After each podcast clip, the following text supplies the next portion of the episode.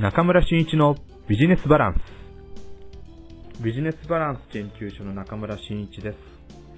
今回のエピソードは、知的資産マネジメントシリーズの中で、ちょっとマーケティングについてお話ししていこうと思います。まずはですね、えー、この6月に入りました。実は今月はからですね、えー、私が講師を務め務める、えー、ものが結構あります。えー、今月はまず大きくは3本ですね。一つはコラボ発想塾と去年、えー、先月から始まったコラボレーションを目指すセミナーの講師が一つと、えー、ファシリテーターを務めるんですけども、そういったものが一つ。そして、えー、っと、6月の21日には、えー、これもコラボセミナーということで、えー、桑田醤油さんの、えー、桑田さんとね、えー、一緒に、えー、Facebook の活用セミナーで講師を務めます。そして、6月27日には、えー、っと、北尾さんという、えー、方と一緒にまたコラボセミナーを行います。これはね、えー、人材育成を絡めた、えー、まあ、情報発信ですね。企業側の情報発信とか、まあ、ある意味、えー、社員さんを、こう、これから、えー、集めると言いましょうか。いいビジネス人材をね、えー、集めていくためにはどのようなソーシャルメディアの活用したらいいのかというようなお話をしていこうと思うんですけども、まあ、そういった、えー、セミナーを含めて、えー、今月はコラボセミナーがあります。来月にはですね、今度はまた、えー、ソーシャルマーケティング、メディアのまたセミナーがありまして、ここではね、えー、っと、どういう話をするかというと、あの、実は取材っていうことに注目しておりましてね。まあ、私が、えー、まあ、取材をしてきたっていうことなんですけども、ちょっとあの、そうですね、僕のソーシャルメディア、いわゆる Facebook の関わりを少しだけお話ししていこうと思います。まあ、これまでもビジネスバランス研究所の、えー、Facebook ページやこの番組でもね、お話ししたんですけれども、えー、もう一度おさらいを込めてですね、お話ししようと思うんですけれども、私が Facebook を始めたのが、えー、おととしの10月です。えー、10月に、まあ、アカウントを作ってですね、使いては見たものの、まあ、よくわからなくてですね、実際のところ2ヶ月ぐらいは、数人の、まあ、20人だったかな、ぐらいの、まあ、友達を作って、そのまま、まあ、ほとんど放置というような感じでしてたんですけども、えー、年が明ける、えー、昨年の1月ですね、えー、ちょうど、えー、と、私のビジネスパートナーの方からも、えー、Facebook をこれから使った方がいいよというふうに、まあお話いただいたので、じゃあちょっとその方とのね、えー、これからの連絡をする手段としても Facebook を使おうということもあったので、Facebook を使い始めました。で、2、3日使ってみると、あ、これは絶対ビジネスに使えると思いまして、それからね、えー、まず自分でちょっと実験的にいろんな、えー、ことをやりました。まあ、友達をバンバン、えー、申請して作っていく。そしてちょっとね、グループを作ったり、あとイベントをね、こう作ったりして、まあ、どんなことになるのかなっていうことを、まあ、約1ヶ月半ぐらい検証してみましたね。えー、そうするとね、えー、だんだんだんだん Facebook の使い用途が見えてきて、えー、仮説を立てていったんですね。えー、Facebook を使う、ソーシャルメディアを使うにはこういったことがいいんではないかという仮説を自分の中で立ち上げました。で、その仮説に基づいて、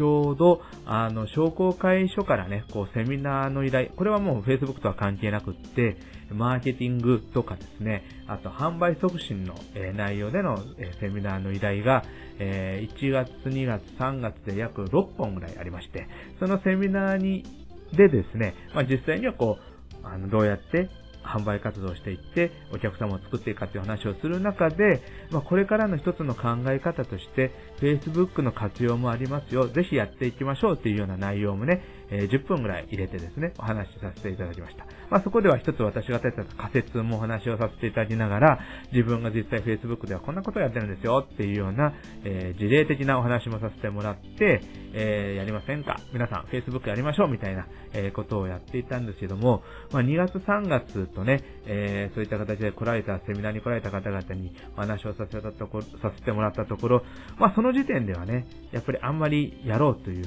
方はおられなかったですね。ね、えどちらかというと、やっぱり実名主義でしょ、写真出さないといけないんでしょ、ということで、特に女性の方々なんかは、まあちょっとね、考えさせてもらいたいとか、まあちょっとさすがにまだやれませんみたいな、ちょっとやる勇気がないですっていうようなお話をいただきました。まあ結果的にね、4月以降そういった方々が、え私の目の前でね、やり始められまして、そうするとですね、なんか私以上に Facebook にハマるというか、Facebook を活用され始めてですね、結構いい、あのー、反則活動なんかにも結びついていったりしていってました。まあ、そういったね、きっかけを私はあの、Facebook をね、こう、使わないかっていうきっかけをこう、えー、セミナーを通して、えー、皆様に提供させていただくんです、したんですけども、あの、実はね、このきっかけをを、こう、あの話をさせてもらって、掴んでいただくことによって、そこからの歩みっていうものを、ある意味私も取材っていう形でね、えー、いろいろと、えっ、ー、と、聞きに行ったわけですね。これは Facebook を通してどうですかっていう話もさせてもらったり、あとあの、実際にね、店舗行ったり、その方に会ったり、セミナーで偶然会ったりした時に、えー、実際今どんなことになってますかっていうことをいろいろお話を聞かせていただきました。まあ、そういった取材をね、こう重ねていくことによって、自分が立てた仮説に対してどんどん裏付けをしていったんですね。裏付けをしていって、一つの、ま、法則というか、えー、メソッドをね、作ってみました。それが私が今、えー、いろんなセミナーでお話をさせていただいてるんですけども、えー、これからのビジネスは、えー、ソーシャルメディア、そしてリアルメディア、そしてマスメディア、この3つをね、えー、組み合わせる、えー、連動させていくことによって、自分たちのビジネス情報を発信していきましょうというメソッドを作っていく、あの仮説を実証していったんですね。まあ、ほとんど、えー、今、Facebook なり、えー、他のね、えー、展開されていながらも、えー、非常に人気のあるお店であったり商品を生み出しているところは、この3つのメディア、えー、リアル、ソーシャル、マス。この3つのメディアをうまく使っておられますね。まあ、結局ここで、えっ、ー、と、僕のメソッドは完成しました。まあ、そこでね、えー、去年の、えー、そうですね、8月ぐらいからは、この仮説であったものをね、えー、かなり、あの、実績が上がってますということで、えー、実際に取材させてもらったり許可をいただいた、えー、Facebook で情報を発信している方々の、えサイトなんかをね、こう紹介をしていくっていうセミナーをやりました。えー、実際には、え山口でも当然やりましたし、え福岡でもやりました。え広島が一番多かったですね。広島で結構ね、セミナーをする機会があったので、広島でもお話しさせてもらって、あと東京でも、えその話をさせていただきました。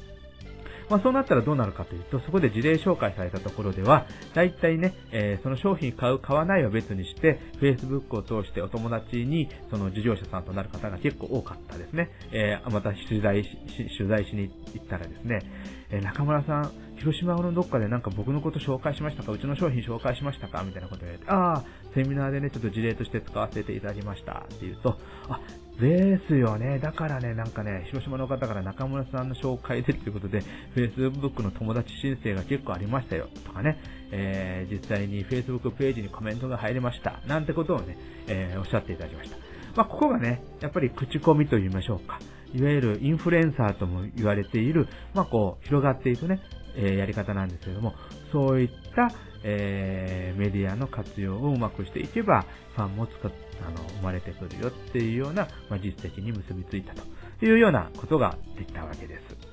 で、私はね、えー、これをね、ある意味知的資産の中のノウハウとして蓄積していってます。え取材を通して私がこうね、提案させていただいたところではどうなったかっていうのを確認させていただく。まあ別段こう、私が提案させていただくいただく、いただなく、いただかなくても、えー、まあ、たまたまなんかのセミナーや交流会で知り合った方々に、えー、直接ね、えー、ちょっといろんな話を聞かせていただいて、それをある私の法則に当てはめていって、これを公開していく。その法則にしていくためのプロセスであったり、えー、まとめていったもの、これが私の中での、えー、すごい知的資産になっていくわけですね、ノウハウとして。またプラスしてね、えー、そういう活動をしていきますと、いろんな人脈が生まれてきま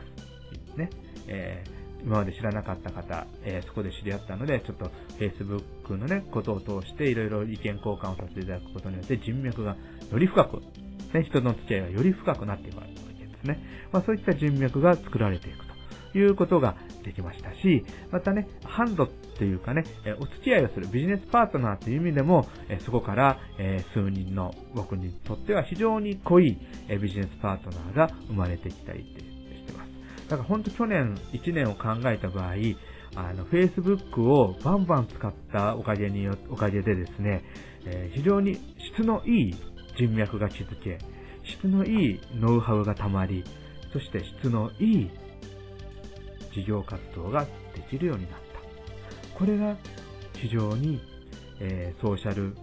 メディアの活用であり、知的さの連動ということに結びついていったんではないかなというふうに考えています。ですからね、今私は非常にね、こう皆さんにこの知的資産マネジメントと、えー、ソーシャルメディア、このね、えー、組み合わせによって、えー、自分たちの事業活動を大きく広げていっていただきたいと切に思っているわけです。ぜひとも、えー、このソーシャルメディアと、え知的資産マネジメントを活用していただきたいなというふうに思っていますので、これからまたこの、え、中村真一のビジネスバランスを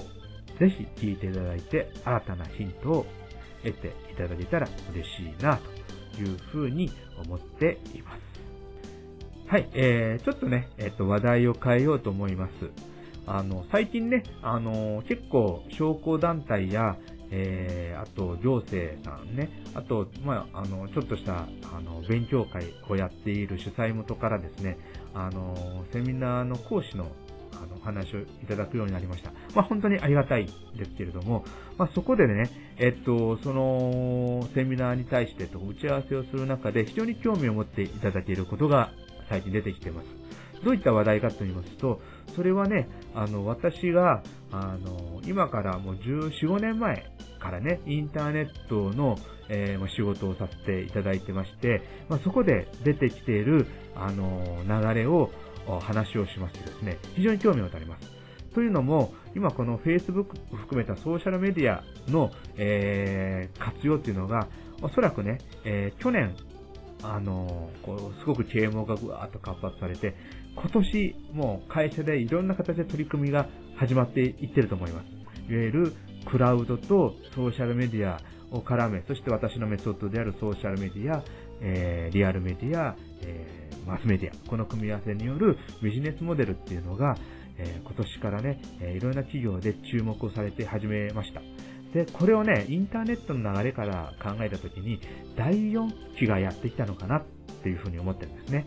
第4期。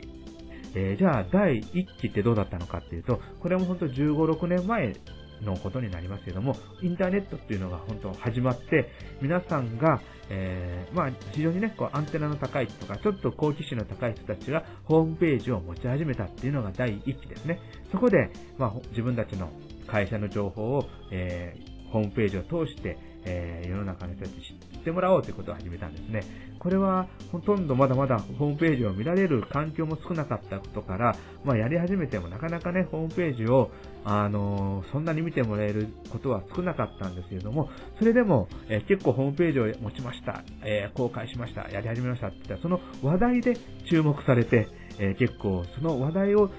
た方々が見ていただくという、えことがポツポツと始まっていったのが第一期だったと思うんですね。第一世代だったと思います。で、第二世代っていうのは、あの、そうですね、僕は2000年頃だと思ってるんですけども、この頃ね、通販が始まり、そして、えー、ホームページもね、えー、どちらかというと、こう、会社で使うホームページから、ちょっとパーソナル寄りに行って、えっ、ー、と、掲示板を使ったコミュニケーション、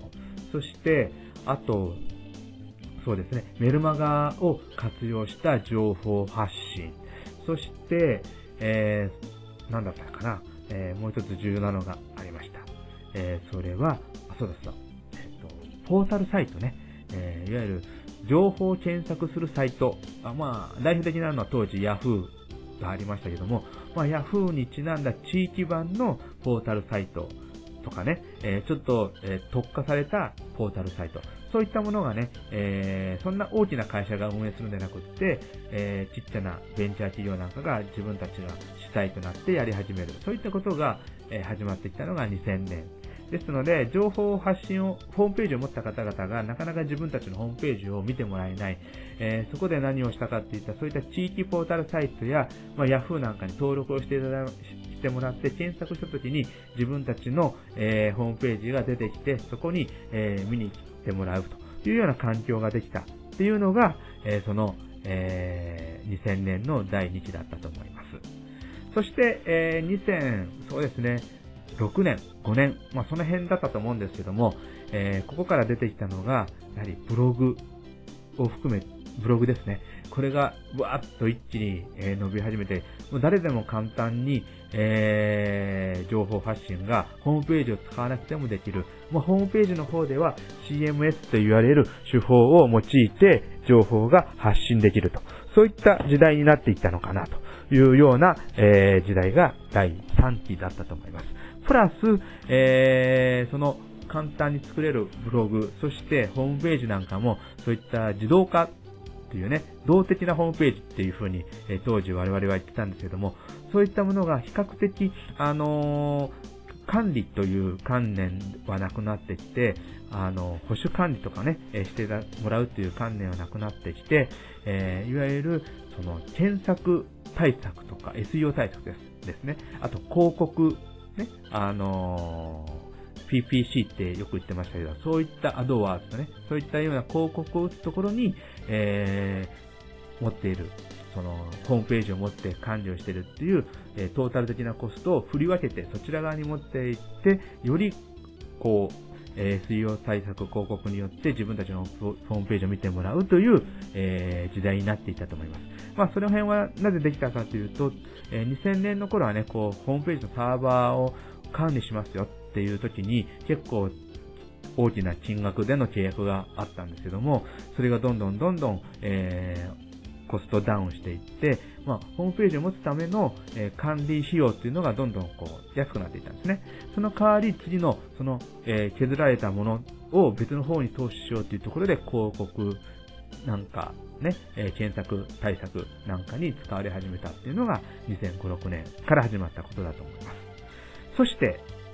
おととし、去年ですね、えー、クラウドが始まり、基本的にネットでのツールっていうのは、えー、結構無料で使えるものがバンバン出てきました。はい。え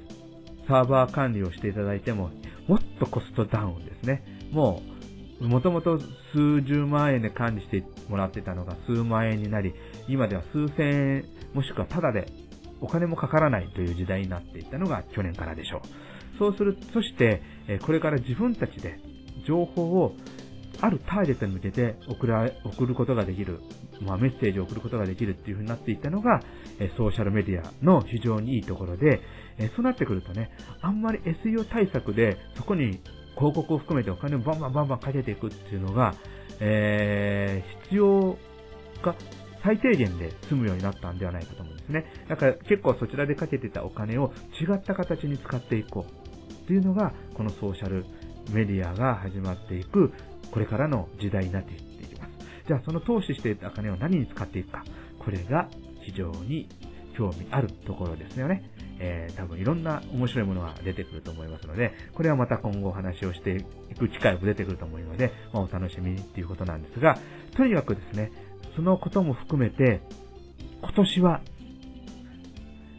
ぜひとも今、企業の方に私が考えてもらいたいのは、今、実際にホームページを持って、えー、そのホームページにかかる費用、インターネットにかかる費用をもう一回今見直すべきだと思います。保守管理にかかっている費用、本当にそれがずっと長年同じような費用を払っていったら、それが本当にそうなのか。実はもっとそこは単価を落とせて違ったところに持っていけるんではないか。単価を落とせたからやめるんではなくて、単価を落としたえー、かかる管理費用を落とした。その、あの、浮いた費用を別の戦略に使えるんではないかっていうところを見直す時期が今年ではないかと、な、うん、今年ではないのかなというふうに思っています。まあ、そういった実は相談が私のところにはポツポツと来始めたなというのを感じています。えー、それは実際にインターネットとは限りません。いわゆるマーケティング全体の見直し、戦略全体の見直し、プラス経営全体の見直し、それが今年始まってきている。そういったところにコストをかけていこう、投資をしていこう、そういった時代に、そういった時期になったのが今年、そして来年ではないかというふうに思っています。ぜひとも、えー、この辺を、えー、見ていただきたいなと思います。はい。えー、これでね、中村慎一のビジネスのバランス、えー、これでちょっと終わりたいと思いますので、また次回お会いできたらと思います。それではよろしくお願いします。また、それではお会いしま、お会いしましょう。